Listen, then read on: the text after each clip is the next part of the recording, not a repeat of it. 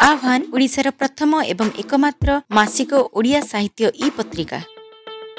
ଆମ ପୋଡକାଷ୍ଟ ଶୁଣିପାରିବେ ଏଇ ତିରିଶ ସେକେଣ୍ଡର ବିଜ୍ଞାପନ ପରେ।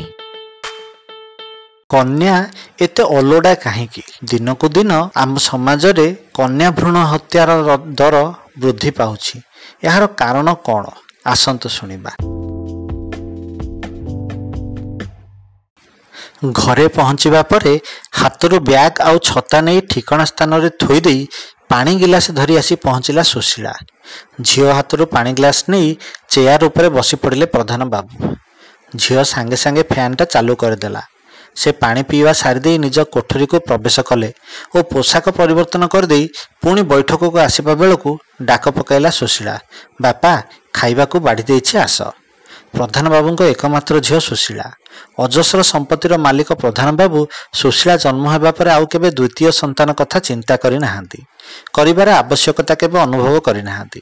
ଏମିତି ବି ନୁହେଁ ଯେ କେହି ତାଙ୍କୁ ପ୍ରବର୍ତ୍ତାଇ ନଥିଲେ। ଅନେକ କହିଛନ୍ତି ଆଜ୍ଞା ଏତେ ସମ୍ପତ୍ତି ବାଡ଼ି କ'ଣ ହେବ? ପୁଅଟିଏ ନଥିଲେ ଏସବୁ ଛାର ପ୍ରଧାନବାବୁ ହସିଦେଇ ଚାଲି ଆସନ୍ତି। ପଚାରିଲେ କହନ୍ତି ସେସବୁ ତୁମେ ବୁଝିପାରିବ ନାହିଁ।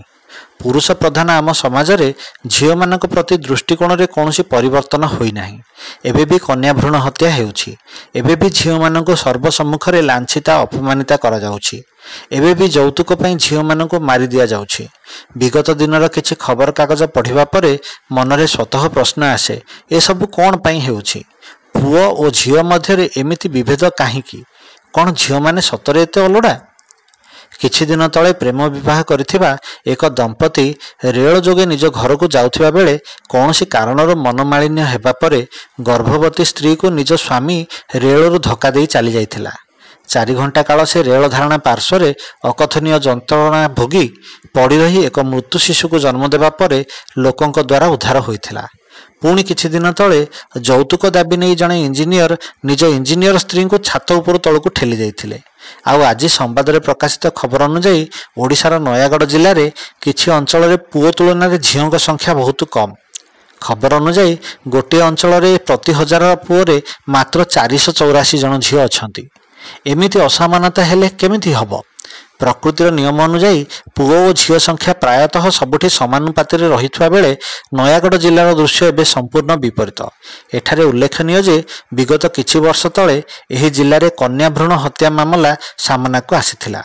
ଯେତେବେଳେ ଅଗଣିତ କନ୍ୟା ଭ୍ରୂଣ ଲୋକଙ୍କ ଦ୍ୱାରା ଉନ୍ମୋଚିତ ହୋଇଥିଲା ଏହାକୁ ନେଇ ସମଗ୍ର ରାଜ୍ୟରେ ଆଲୋଡ଼ନ ସୃଷ୍ଟି ହୋଇଥିଲା। ସେ ଯାହା ହେଉ ଦିନକୁ ଦିନ କମ୍ ହେଉଥିବା ଜନସଂଖ୍ୟା ନିୟନ ନିଶ୍ଚୟ ଭାବରେ ଉଦ୍ବେଗଜନକ। କିଏ କାହିଁକି ଏବଂ କେମିତି ଏହି ପରିସ୍ଥିତିକୁ ସୃଷ୍ଟି କରିଲା? ଯଦି କନ୍ୟା ସଂଖ୍ୟା ଏମିତି ଦରରେ କମ୍ ହୁଏ ତେବେ ଆଗକୁ ବାହା ହେବା ଯୋଗ୍ୟା କନ୍ୟାଟିଏ ମିଳିବା କଷ୍ଟକର ବ୍ୟାପାର ହୋଇଯିବ। କନ୍ୟାଟିଏ ଘରର ଶୋଭା ବଢ଼ାଏ ବୋଲି କହନ୍ତି। କିନ୍ତୁ ବର୍ତ୍ତମାନର ପରିସ୍ଥିତିରେ ପୁଅ ପାଇଁ ଅହେତୁକ ବ୍ୟାକୁଳ ପିତାମାତା କନ୍ୟା ଭ୍ରୂଣ ହତ୍ୟା କରିବାକୁ ପଛାଉନାହାନ୍ତି। ଏହା ଆଦୌ ଗ୍ରହଣୀୟ ନୁହେଁ। ସାମ୍ପ୍ରତିକ ସମାଜରେ ପୁଅ ଓ ଝିଅ ମଧ୍ୟରେ କିଛି ଫରକ ନଥିବା ବେଳେ କିନ୍ତୁ ଆମ ଚିନ୍ତାଧାରାରେ ଆଧୁନିକ ହୋଇପାରିଲା ନାହିଁ। ଝିଅମାନେ ଡାକ୍ତର ଇଞ୍ଜିନିୟର ହେଲେଣି। ଜୀବନରେ ପ୍ରତ୍ୟେକ କ୍ଷେତ୍ରରେ ସେମାନେ ପୁରୁଷମାନଙ୍କ ପରି ସବୁ ପ୍ରକାର କାମ କରିବାର ପାରଙ୍ଗମ ହେଲେଣି। ତଥାପି ସେମାନଙ୍କ ପ୍ରତି ସାଧାରଣରେ ଥିବା ମନୋବୃତ୍ତି ନୈରାଶ୍ୟଜନକ ଅଟେ। ଏହା ପଛରେ ଥିବା ଅନେକ କାରଣ ମଧ୍ୟରୁ ହୁଏତ ଯୌତୁକ ସମସ୍ୟା ଯୌନ ଅପରାଧର ଗତ ସମସ୍ୟା ମୁଖ୍ୟ ହୋଇପାରେ। ପରିବାରରେ ପୁଅଟିଏକୁ ଯେମିତି ଦାୟିତ୍ୱବାନ ଓ ପରିବାରର ଉତ୍ତରଦାୟିତ୍ୱ ବୋଲି ବିବେଚନା କରାଯାଏ ଝିଅମାନଙ୍କୁ ସେମିତି କରାଯାଏ ନାହିଁ। ବରଂ ଝିଅଟିଏ ଥିଲେ ତାହା ପରିବାର ଉପରେ ବୋଝ ବୋଲି ଅନେକ ଭାବନ୍ତି। ପ୍ରତି ମୁହୂର୍ତ୍ତରେ ଝିଅଟିକୁ ସମ୍ମାନ ବା ଇଜ୍ଜତକୁ ଧରି ରଖି ବଞ୍ଚିବାର କଳା ଶିଖାଇ ଦିଆଯାଏ। ଝିଅଟିଏ ପାଇଁ ତା ଶରୀର ହୋଇଯାଏ ସର୍ବସ୍ୱ। ଥରେ ଏହା କଳୁଷିତ ହୋଇଗଲେ ସବୁକିଛି ସରିଗଲା ବୋଲି ଶିଖାଇ ଦିଆଯାଏ। ସେଇଥିପାଇଁ ନିଜର ଶିକ୍ଷାଗତ ଯୋଗ୍ୟତା ଥାଇ ସୁଦ୍ଧା ଅନେକ କନ୍ୟା ସମାଜରେ ହୀନମନ୍ୟତାର ଶିକାର ହୋଇଥାନ୍ତି। ଯେଉଁ ଅଳ୍ପ କିଛି ଝିଅ ନିଜର ଅଧିକାର ପାଇଁ ଆଗଭର ହୁଅନ୍ତି ସେମାନଙ୍କୁ ଅଣ୍ଡିରା ବୋଲି ଆଖ୍ୟା ଦିଆ ଦିଆଯାଏ। ସେହିଭଳି ଝିଅମାନଙ୍କୁ ସାମାଜିକ ଭାବରେ ବାସନ୍ଦ କରାଯିବା ମଧ୍ୟ ଦେଖାଯାଏ।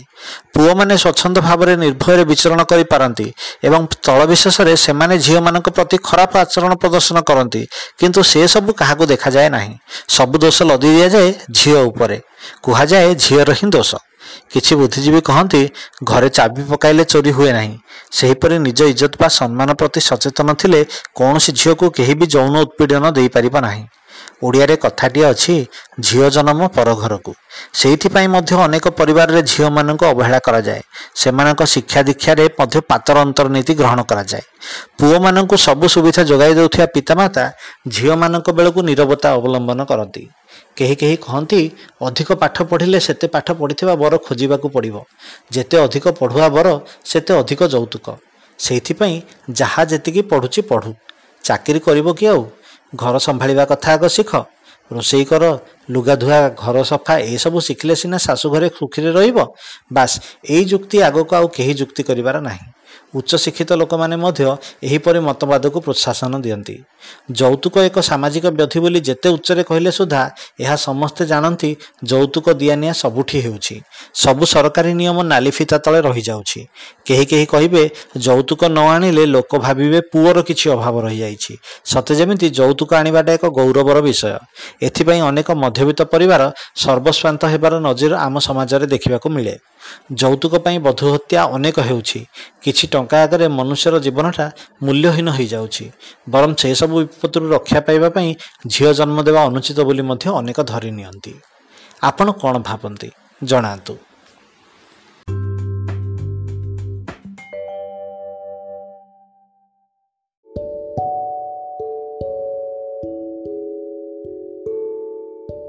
ଯଦି ଆପଣଙ୍କୁ ଆମର ଏହି ଉପସ୍ଥାପନା ଭଲ ଲାଗେ ତାହେଲେ ଆମ ଚ୍ୟାନେଲକୁ ସବସ୍କ୍ରାଇବ୍ କରନ୍ତୁ ଏବଂ ଏହି ଚ୍ୟାନେଲରେ ପ୍ରସାରିତ ହେଉଥିବା ସମସ୍ତ ପଡ଼କାଷ୍ଟକୁ ନିଜ ବନ୍ଧୁମାନଙ୍କ ସହ ସେୟାର କରନ୍ତୁ ଧନ୍ୟବାଦ